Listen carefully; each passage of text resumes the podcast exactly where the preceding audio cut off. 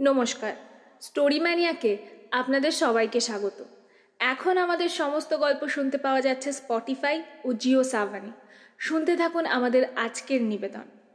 বাংলা সাহিত্যের কিছু বিশিষ্ট শ্রেণির গল্প সংকলনের মধ্যে থেকে আজ আপনাদের জন্য একটি মায়ের জীবন সংগ্রামের গল্প। মূল চরিত্রে মালিনী ও বুবুন। গল্পের সূত্রধার তন্নিষ্ঠা। শুনতে থাকুন আগুন পাখি। মামুনি চোখ বোঝো চোখ বোঝো প্লিজ এই তো that's like a good girl now এবারে তোমার হাত দুটো বাড়াও দেখি আমার দিকে। এই তো দেখি দেখি উম, এই তুই কি করছিস বলতো? কি পড়াচ্ছিস আমার হাতে? মামুনি তুমি আর বড় হলে না গো খালি ছটপট করো।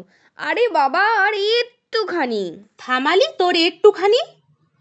হাসপাতাল থেকে ফিরে ফ্রেশ হওয়া নেই খাওয়া দাওয়া নেই? বড্ড জ্বালাস। একটু টিভি সিরিয়াল দেখছি, তা না, কোথায় এখনই যত মেয়ের কাজ পড়ে গেল আমার হাত নিয়ে। কই, কি করছিস দেখি তো? না না না না না, মামুনি প্লিজ আর এক মিনিট এক মিনিট, তাকিও না প্লিজ মামুনি। এই এই ব্যাস ব্যাস, নাও, এবার চোখ খোলো। দেখো তো, পছন্দ হয়েছে কি না আমি তো এইসব কেনাকাটিতে পাক্কা ঢ্যাঁড়স। বলো না, মামুনি, পছন্দ হয়েছে? মালিনী, অর্থাৎ মালিনী মৈত্র অপলকে তাকিয়ে আছেন নিজের শীর্ণ শিরাবার করা দুই হাতের দিকে। চোখ দুটো এবার ভরে উঠছে টলটলে জলে। এ কি করেছে বুবুন? বুবুনের পোশাকি নাম পুণ্যতোয়া। ডাক্তার পুণ্যতোয়া রায় মৈত্র। রায়টা ওর বাপের বাড়ির পদবী। মালিনীর একমাত্র ছেলে ওমর বউ। মালিনী ছেলের বউকে স্নেহভরে বুবুনি ডাকে। এমনকি তুই তোকারিও করে। মালিনীর মেয়ে নেই। বুবুনি এখন মালিনীর মেয়ে। কি বোঝে মেয়েটা মালিনীকে? এটা তুই কি করলি বলতো বুবুন? এমন কেউ করে? ইস, নতুন চাকরি, এখন কোথায় পয়সা করি জমাবি, তা নয়। কোথাকার এক বুড়ি শাশুড়ির জন্য আজ এটা আনছিস, তো কাল ওটা আনছিস। এগুলো একদম ঠিক নয়। কোনগুলো মামুনি? ইস তোমার একদম পছন্দ হয়নি না ডিজাইনটা? তাহলে বরং আমি কালকে হসপিটাল থেকে ফিরে তোমাকে নিয়ে গিয়ে পাল্টে তোমার পছন্দ মতো ডিজাইনের নিয়ে আসব। কেমন? আবার পাকামো? খুব পছন্দ হয়েছে আমার। কিন্তু আমি তো অন্য কথা ভাবছি। এত দাম দিয়ে এখন এই সোনার বালাজোড়া আনার কোনো মানে হয়? লোকে বলবে ধুমসি বুড়ি শাশুড়ি ছেলের বউকে সাদাসিদে পেয়ে ঘাড় মোটকে সব সোনাদানা আদায় করছে। খবরদার মামনি খুব খারাপ হয়ে যাবে কিন্তু। খালি ছেলের বউ ছেলের বউ করলে।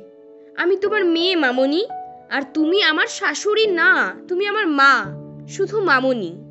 বুবুন এক দমে বলে মালিনীর গলা জড়িয়ে ধরে গালে চকাশ করে চুমু খেয়ে বলে মামনি আমি স্নানটা সেরে আসি বুঝলে? তুমি আমার জন্য একটু বেশি দুধ বেশি মিষ্টি দিয়ে কড়া করে কফি করে দাও তো। উহ দুটো ওটি ছিল আজ মামনি মাথাটা ধরে আছে একদম। যা যা তাড়াতাড়ি বাথরুমে ঢোক আমি কফি করে আনছি। এই জন্যই বলি হাসপাতাল থেকে আগে সোজা বাড়ি চলে আসবি। তা নয় দু দুটো ওটি করে উনি চললেন মামনির জন্য বালা কিনতে। কফির জলটা বসিয়ে মালিনী নিজের হাতের দিকে তাকিয়ে রইল অপুলক নয়নে। কি সুন্দর দেখতে বালাজোড়া। ঠিক বিয়ের সময় বাবা যেমন গড়িয়ে দিয়েছিলেন, মকরমুখী পাঁচ আর পাঁচ দশ ভরির ফাড়ফোড় ফাঁপা বালায় কমললতা ডিজাইন। ঠিক সেই রকমই মোটা মোটা। অপুর বিদেশের ভর্তির খবর পাকা হতেই মালিনী নিজে গিয়ে শ্যাকরার দোকানে বালাজোড়া বন্ধক রেখে দশ হাজার টাকা চেয়েছিল বলে দোকানে কি ঝাঁঝিটাই না মেরেছিল মালিনীকে। বলেন কি টাকাটাকে গাছে ধরে নাকি হ্যাঁ? নাড়া দিলেই পড়বে? না মানে টাকাটা আমার খুব দরকার। আমার স্বামী বিদেশে মানে আমেরিকায় পড়তে যাবেন। প্লেন ভাড়ার টাকাটা জোগাড় না হলে? মালিনীকে বাকি কথা শেষ করতে না দিয়ে মধ্যবয়সী শ্যাকরা দোকানি পানের ছোপ ধরা তরমুজের বিচির মতো কালো কালো দাঁত পুরো বত্রিশ পাটি দেখিয়ে বিশ্রীভাবে খ্যাক খ্যাক করে হেসে উঠেছিল। ও বাবা শেষকালে নতুন বউয়ের গয়নাটা বন্ধক রেখে বিদেশে পড়তে যাওয়া? হরি হে মধুসূদন হার কত দেখাবে ঠাকুর? ঘোর কলিযুগ ঘোর কলিযুগ। তাতে আপনার কি? যদি বন্ধক না রাখেন তবে আমার গয়নাখানা দিয়ে দিন তো। শহরে শ্যাকরার দোকানের অভাব নেই। এবার চমকানোর পালা দোকানির। আপাত নিরীহ অল্প বয়সী বউটির সাথে বোধহয় আর বেশি কথা বাড়াতে ভরসা পায়নি মালিনীরও কদিন ধরে শরীরটা খারাপ। আর এই রোদের মধ্যে এ দোকান ও দোকান করতে ইচ্ছে হলো না। বন্ধকে অরাজি দোকানি। শেষ পর্যন্ত তাই বিক্রি। অনেক দরদস্তুরের পরে সাড়ে সাত হাজার টাকা গুনে নিয়ে ছোট রুমালখানায় বেঁধে ব্লাউজের ভেতরে গুঁজে রেখে বাড়ি ফিরেছিল মালিনী। বাড়ি বলতে বারো ঘর এক উঠোনের ভাড়াটে বাড়ির একতলার কোণের দেড় কামরা রাস্তানা। বাবা ঘর বাড়ি দেখেনি। পাত্র উচ্চশিক্ষিত, আরও পড়তে চায়, মেয়ের ভবিষ্যৎ উজ্জ্বল হবে ভেবেই এক কথায় রাজি হয়েছিল অপূর্বর সাথে মালিনীর বিয়ে দিতে। অপূর্ব মৈত্র। মালিনীর অপু। বড় ভালোবাসে মালিনী অপুকে। আমেরিকায় অত নামি বিশ্ববিদ্যালয়ে গবেষণা করতে যাবার সুযোগটা তাই হাতছাড়া করতে দিতে চায়নি মালিনী। অপুর পড়ার শেষে বড় বিশ্ববিদ্যালয়ে পড়ানোর চাকরি হবে, ভালো মাইনে হবে, তখন ছোট্ট একটা দুকামরার বাড়ি করবে, নিজেদের বাড়ি। যদি এই কলকাতা শহরে সামর্থ্যে না কুলোয়, তবে শহরতলিতে সামনে কটা ফুল গাছ, পেছনে একটু সবজি বাগান ঘিরে পাঁচিলের মাঝ বরাবর সবুজ রং করা গ্রিলের গেট। মাঝখানে দ্বীপের মতো থাকবে অপূর্ব আর মালিনীর স্বপ্নের বাড়ি। দেখতে দেখতে অপুর যাবার দিন এসে গেল। অপুর প্লেন মাঝরাতে। কলকাতা থেকে দিল্লি, তারপর দিল্লি থেকে দুবাই, লন্ডন হয়ে নিউ ইয়র্ক। ওখানেই ওর বিশ্ববিদ্যালয়। অপুর চেষ্টা থাকবে যত তাড়াতাড়ি পিএইচডি শেষ করে ফিরে আসতে পারে দেশে। বৃদ্ধ, অসুস্থ বাবা আর নাবালক ভাইকে রেখে যাচ্ছে একলা মালিনীর ভরসায়। মালিনীরও শরীরটা ঠিক যাচ্ছে না কিছুদিন ধরে। সংসারে আর দ্বিতীয় কেউ নেই যে কাজে কর্মে একটু সাহায্য করবে। ওদের বিয়ের আগে অপুরা পাড়ার কোণের সস্তার ভাতের হোটেলটা থেকে দুবেলার খাবার নিত। জলখাবারে মুড়ি, চিড়ে বা বড়জোর পাউরুটি? অপুর মা মারা যাবার পর থেকে এই ব্যবস্থাই চালু ছিল। কে করবে না হলে? বাড়িতে রান্নাবান্নার পাট ছিল না। মালিনী আসার পরে একটু একটু করে কদিনের মধ্যেই গুছিয়ে নিয়েছে সংসার। রান্নাঘর, রাঁধা, বাড়া, বাসন, কোষণ সব। অপু বা ভাই দীপু শুধু সকালে যা হোক একটু বাজার করে দেয়। বছর দুয়েক এভাবেই চলছে। অপুর সামান্য সামর্থ্য। ওই শুধু কয়েকটা পার্ট টাইম ক্লাস কলেজে কলেজে আর কয়েকটা টিউশন সম্বল। বাবার যৎ সামান্য পেনশন কোনো মতে সংসারটা চালিয়ে নেয় মালিনী। এই টানাটানির সংসারে বিদেশ যাওয়ার স্বপ্ন তো স্বপ্ন হয়েই থেকে যেত অপুর মনে। কিন্তু মালিনীর কি সাহস? অপুকে প্রতিদিন স্বপ্ন ছোঁয়ার স্বপ্ন দেখিয়েছে। অপু জানেই না এখনও মালিনীর বালা জোড়া বিক্রি করে দেওয়ার গল্প। শুনলে হয়তো বেঁকে বসবে। বেঁকে বসতে পারে মালিনীর শরীর খারাপের কারণ জানলেও। মালিনী তাই চেপেই গেছে। অপু আগে ওদেশে পৌঁছক, তারপরে ধীরে সুস্থে চিঠিতে লিখবে সব। তিন চারটে বছরের তো ব্যাপার বড়জোর। দেখতে দেখতে পার হয়ে যাবে ঠিক। অপুর যাবার আগের রাতটায় দু চোখের পাতা এক করতে পারেনি দুজনেই অজানা ভয় আর ভীষণ উত্তেজনায়। সারাটা রাত অপু মালিনীকে বুকে চেপে মিশিয়ে ধরে নির্ঘুম রাত কাটিয়েছে। আর মালিনী প্রাণপণে কান্না সংবরণ করেছে। ভোরে উঠে পাঁচ পথ রেধে অপুকে খাইয়েছে মালিনী। কে জানে বিদেশে বিভুয়ে কি খেতে পাবে না পাবে, একটু পায়েসও রেধেছিল। মালিনীর মা বলতেন, সব শুভ কাজের দিনে একটু পায়েস রাখতে হয়। বেরোবার আগে পায়েসের বাটিটা অপুর হাতে ধরিয়ে মালিনী সব দেখে শুনে নিচ্ছিল, শেষবারের মতো অপুর জিনিসপত্র সব ঠিকঠাক গুছিয়ে দিয়েছে কিনা, কিছু বাদ পড়ল কিনা। পায়েসের বাটিটা হাতে নিয়ে অপু এক চামচ খেয়ে বাকিটা নিজে হাতে মালিনীকে খাইয়ে দিয়েছিল। ঝাপসা চোখে ধরা গলায় দুজনেই দুজনকে শুধু বলতে পেরেছিল সাবধানে থেকো। বাবা ট্যাক্সি করে অপুকে নিয়ে রওনা হয়ে গিয়েছিলেন। জামাই আমেরিকায় পড়তে যাচ্ছে গর্বে বুকটা ফুলে উঠেছে মালিনীর বাবার। অপু ওখানে পৌঁছেই চিঠি দেবে তাতেই ঠিকানা পাঠাবে। এখন উদ্বেগে বুকে হাত রেখে অপেক্ষা। অপুর ট্যাক্সি রাস্তার বাঁকে চোখের আড়াল হতেই মালিনীর গাটা বট্ট পাকিয়ে উঠল। মুখে আঁচল চাপা দিয়ে ছুটল কলঘরে। হড়হড় করে বমি করে ফেলল মালিনী। দু মাস ধরে মাসি কাটকেছে মা হতে চলেছে মালিনী। অপুকে জানায়নি। জানালে কিছু পেয়েই যেতে রাজি হতো না। অপুকে খুব চেনে মালিনী। বউ নেওটা অপু ঠিকানা পাঠাক, প্রথম চিঠিতেই লিখবে মালিনী। আগে থেকেই ভেবে রেখেছে। একটু রোম্যান্টিক কায়দা করে জানাবে। অপু, তুমি বাবা হয়েছ। আর মাস সাতেক পরেই তিনি এসে পড়বেন কোলে।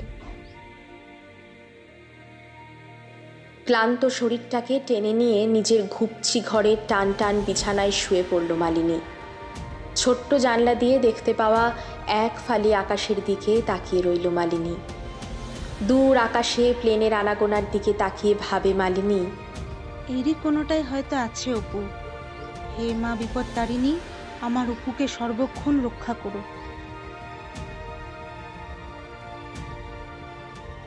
মামনি? ও মামনি আমার নীল হাউস কোটটা কোথায় গো? খুঁজে পাচ্ছি না তো। একটু দেখো না মামনি প্লিজ কফিতে চিনি নাড়তে নাড়তে মালিনী আসে বুবুনের ঘরে। কফি মাগটা বেডসাইড টেবিলে রেখে বুবুনের হাউস কোটটা খুঁজে বার করে দেয় মালিনী। তোরা সবাই একরকম ভুলো আর অগোছালো। আমি কি চিরকাল বেঁচে থাকব? নিজের জিনিস নিজেই কোথাও খুঁজে পাস না। বুবুন হাউস কোটটা গলিয়ে নিয়ে মালিনীর দুই বাহু ধরে বসিয়ে দেয় নিজের খাটে। মামনি তুমি চিরকাল গুছিয়ে রাখবে। মালিনীর চোখ দুটো জ্বালা করে উঠল। দাঁড়া দাঁড়া কফিটা খা আমি এক মুঠো ভাত বসিয়ে দিয়ে আসি। আচ্ছা ঠিক আছে। বলে গরম কফিতে চুমুক দিল আয়েশ করে বসে। মালিনী রান্নাঘরে। আবার হারিয়ে গেল অতীতে। অপুর চিঠি আসতেই মালিনী উত্তরে সব গুছিয়ে লিখল। সে চিঠির উত্তরে এমন এমন সব কথা লিখল অপু, যে মালিনীর মুখ লজ্জায় লাল। যথা সময়ে মালিনী আর অপুর ছেলে ভূমিষ্ঠ হলো। মালিনী কিছুতেই বাপের বাড়ি যায়নি। শ্বশুরমশাইকে কে দেখবে? অপু তো তার ভরসাতেই বৃদ্ধ অসুস্থ বাবাকে রেখে গেছে। এর মধ্যে অনেক কিছু ঘটে গেল। মালিনীর বাবা, মা দুজনেই চলে গেছেন। অপুর বাবাও চলে গেছেন। দীপু বিএসসি পরীক্ষা দিয়েই নেভিতে চাকরি নিয়ে চলে গেছে। মালিনী একলা হয়ে গেছে ছেলে নিয়ে। দেখতে দেখতে অমলিন চার বছরের। অপুর চিঠি এলো। মালিনী, আমার পিএইচডি শেষ হতেই একটা চাকরির অফার পেয়েছি। এদেশেই তবে নিউ ইয়র্কে নয় মন্ট্রেলে জয়েনও করেছি। একটা ছোট্ট বাড়িও নিয়েছি, যেরকম তোমার স্বপ্নে ছিল। আমি আসছি ছুটি নিয়ে। তোমাকে আর উমুকে নিয়ে চলে আসব এখানে। ও দেশে আমাদের আর কী বা পিছু টান বলো? তোমার, আমার দুজনেরই বাবা মা তো চলেই গেছেন। দীপুটাও নিজের মতো গুছিয়ে নিয়েছে। তোমার দাদা দিদিরাও তো যে যার মতো আছে। মন বেঁধে নাও, শক্ত করো। আর তোমার আরও মোর পাসপোর্টটা কুড়িয়ে ফেলো। আমি আসছি, মাত্র কয়েকটা মাস আর। সাবধানে থেকো, অনেক ভালোবাসা ওমুর আর তোমার জন্য। তোমার অপু। চিঠিটা বোধহয় কয়েক হাজার বার পড়েছিল মালিনী। অপু গেছে চার বছর সাত মাস। আসতে পারেনি বাবা চলে যেতেও। টাকা আর ছুটি দুই জোগাড় হয়নি। সেও তো সাড়ে তিন বছর হয়ে গেল। অমু তখন সবে ছ মাসের। অপুর চিঠি পাওয়ার পরদিন থেকেই ছোটাছুটি শুরু করল মালিনী। অপুর পাসপোর্ট করিয়ে দিয়েছিলেন যে ভদ্রলোক তড়িঘড়ি করে তাকেই গিয়ে ধরল। কতদূর কি কাজ এগুলো দুদিকেই দুজনেই দুজনকে চিঠিতে চিঠিতে জানাতে থাকে সেসব কথা। অপুর ফেরার দিন হয়ে গেছে। ঠিক পঁয়ত্রিশ বছর আগে, উনিশশো পঁচাশির জুন মাস, মালিনীর গোজকাজ তুঙ্গে। একলাই করতে হচ্ছে সব। পাসপোর্ট এসে গেছে। বাকি কিছু অফিসিয়াল কাজ আছে, সেগুলো অপু এখানে পৌঁছেই করবে। মালিনী আর পেরে উঠবে না। জুনের তেইশ তারিখ রাতে শুয়ে মালিনী চোখ বুঝে মনে মনে সব একবার ঝালিয়ে নিল আগাপাশতলা। কি বাকি রইল আর? খুব ক্লান্ত হয়ে পড়েছে মালিনী। অপু এতক্ষণে মন্ট্রিল থেকে প্লেনে উঠে পড়েছে। মন্ট্রিল থেকে লন্ডন হয়ে দিল্লি আসছে অপু, এয়ার ইন্ডিয়ার প্লেনে। অপুটা এসে পৌঁছলে শুধু একদিন একটু পুজো দিতে যাবে দক্ষিণেশ্বরে, আর বড় বাজারে গিয়ে আরও কিছু সুতির জামা কাপড় কিনে নেবে। ও সুতির জিনিস অমিল বেশ, যতটা নিয়ে যাওয়া যায়। আর তো বোধহয় আসা হবে না কখনো দেশে। কার কাছে আসবে? সব পিছুটান তো আগেই ছিঁড়ে গেছে। অপু সব ভেবেচিন্তেই সিদ্ধান্ত নিয়েছে ও দেশেই পাকাপাকি থেকে যাওয়ার। অমুকে বুকে জড়িয়ে ঘুমিয়ে পড়ল মালিনী। সকালে ঘুম থেকে উঠে থেকেই অমুটা খুব ঘ্যান ঘ্যান করছে। অকারণে বায়না করছে। ইস অমুর গাটাও ছ্যাক ছ্যাক করছে। আহারে, সাত দিনের মাথায় ওদের নিয়ে অপুর আবার মন্ট্রিলে ফেরার কথা। এরই মধ্যে ছেলেটার আবার জ্বরজারি বেঁধে বসল। তাড়াতাড়ি কাজকর্ম সেরে পাড়ার মুখে নবীন কাকাবাবুর হোমিওপ্যাথি চেম্বার থেকে একটু ওষুধ নিয়ে আসতে গেল মালিনী। মুখে কোলে করে। জ্বরটা বেশ বেড়েছে। অপুর বাড়ি এসে পৌঁছতে পৌঁছতে তো সন্ধে গড়িয়ে যাবে। দিল্লি থেকে আবার প্লেনেই আসবে যদিও, তবুও সময়টা তো লাগবেই। অমুটা মালিনীর কাঁধে মুখটা গুঁজে রেখেছে। জ্বরে নেতিয়ে আছে একদম। চেম্বারের সামনে পেতে রাখা বেঞ্চে অমুকে কোলে নিয়ে বসে আছে মালিনী। নাম লিখিয়েছে, ডাক পড়েনি এখনও। মালিনী গুনে দেখছিল আর কজন বাকি। চোখটা পড়ল চেম্বারের কোণে রাখা সেদিনের খবরের কাগজে। মন্ট্রিল, লন্ডন, দিল্লি, এয়ার ইন্ডিয়ার বিমান তিনশো উনত্রিশ জন যাত্রী নিয়ে ভেঙে পড়েছে আটলান্টিক মহাসাগরে। চব্বিশ জন ভারতীয় যাত্রী ছিল, কেউ বেঁচে নেই। অপু তো এয়ার ইন্ডিয়ার ওই প্লেনটাতেই আসছিল। মালিনী অমুকে বুকে জড়িয়ে ধরল। কাঁদতে ভুলে গেল মালিনী। লহমায় মালিনীর সব স্বপ্ন ভেঙে চুরমার হয়ে আটলান্টিক সাগরের বুকে তলিয়ে গেছে। মালিনী অমুকে বুকে চাপটে ফিরে এলো, ওদের ভাড়া বাড়ির দেড় কামরা রাস্তা নাই। শুরু হলো জীবন যুদ্ধের। হাসপাতালে আয়ার কাজ নিতে হলো। একটা একটা করে সব গয়নাও গেল। নইলে সংসার চলবে কি করে? অপুর পাঠানো সামান্য জমাটুকু ব্যাংকে থাক। হাল ছাড়েনি মালিনী। এখানে ওখানে ইন্টারভিউ দিতে চলল। শেষে একটা স্কুলে ঢুকলো। ক্ল্যারিক্যাল পোস্টে তাই সই। ও মুখে মানুষ করতে হবে তো। দিন, মাস, বছর গড়ালো নিজের গতিতে। অমু মানুষ হলো। অনেক ভালো মানুষ হলো। ডাক্তার অমলিন মৈত্র। কি হাত যশ কি ভালো ডাক্তার। কি হতো? এইটুকুতেই সন্তুষ্ট হলে? মালিনীও তো বাধা দেয়নি। আর বুবুন তো ছেলে মানুষ। তখন সদ্য ডাক্তারি পাশ করে হাউস স্টাফ হয়েছে। কিন্তু মালিনী তো জীবন অনেক কঠিনভাবে দেখেছে। মালিনী কেন রাজি হলো অমুকে বিদেশে সেমিনার অ্যাটেন্ড করতে দিতে যেতে? ঠিক ছয় বছর আগে, সেও এক মার্চ মাস দু হাজার চোদ্দোর অভিশপ্ত আটই মার্চ অমু নির্দিষ্ট সময়ে কুয়ালালামপুর থেকে মালয়েশিয়া এয়ারলাইন্সের প্লেনে চেপে বসেছিল। বেজিং যাবে। প্লেনটাই আকাশ থেকে নিখোঁজ হয়ে গেল। কোনো হদিশ মিলল না। ছয়টি বছর পার মালিনীর তরতাজা ছেলেটা কি হাওয়ায় মিলিয়ে গেল? রান্নাঘরের মেঝেটা কাঁচের টুকরোয় ভর্তি। ছুটে এসেছে বুবুন। অমুর বউ। ডাক্তার অমলিন মৈত্র। কার্ডিওলজিস্টের স্ত্রী ডাক্তার পুণ্যতোয়া রায় মৈত্র।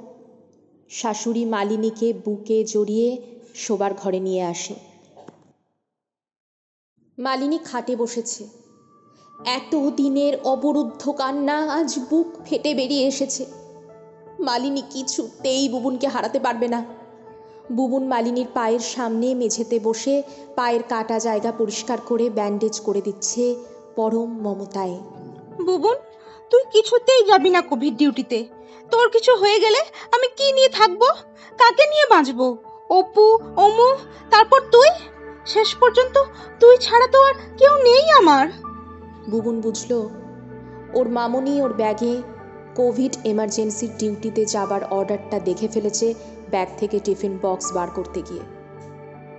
বুবুন একটা কথাও বলে না। আজ বুবুনের বড্ড অমুর কথা মনে পড়ছে। মালিনীকে বিছানায় শুইয়ে দিল বুবুন, ওষুধপত্র খাইয়ে। সারাটা রাত মালিনীর মাথাটা বুকে জড়িয়ে জেগেই প্রায় কাটালো বুবুন। সকালের দিকে একটু চোখটা লেগে গিয়েছিল। তাড়াতাড়ি লাফিয়ে উঠল অ্যালার্মের আওয়াজে। আজ থেকে নতুন duty roster. Front liner Bubun. ডাক্তারদের বড্ড চাপ এখন। বুবুন দেখল মালিনী আগেই উঠে পড়েছে। বুবুনের জন্য চা টোস্ট বানাচ্ছে রান্নাঘরে। বুবুন স্বস্তি পেল। তৈরি হয়েই এসে মালিনীকে জড়িয়ে ধরে দু গালে চুমু খায় বুবুন। আসি আমি মামনি। সাবধানে থেকো আমার আগুন পাখি। তুমি আমার সব। আগুন পাখি এবারে একটু হাসো। মালিনী বুবুনের চিবুক ছুঁয়ে চোখ বুঝে মা দুর্গাকে স্মরণ করে। আয় মা সাবধানে কর্তব্যে থাকিস তুইও। দুগ্গা দুগ্গা।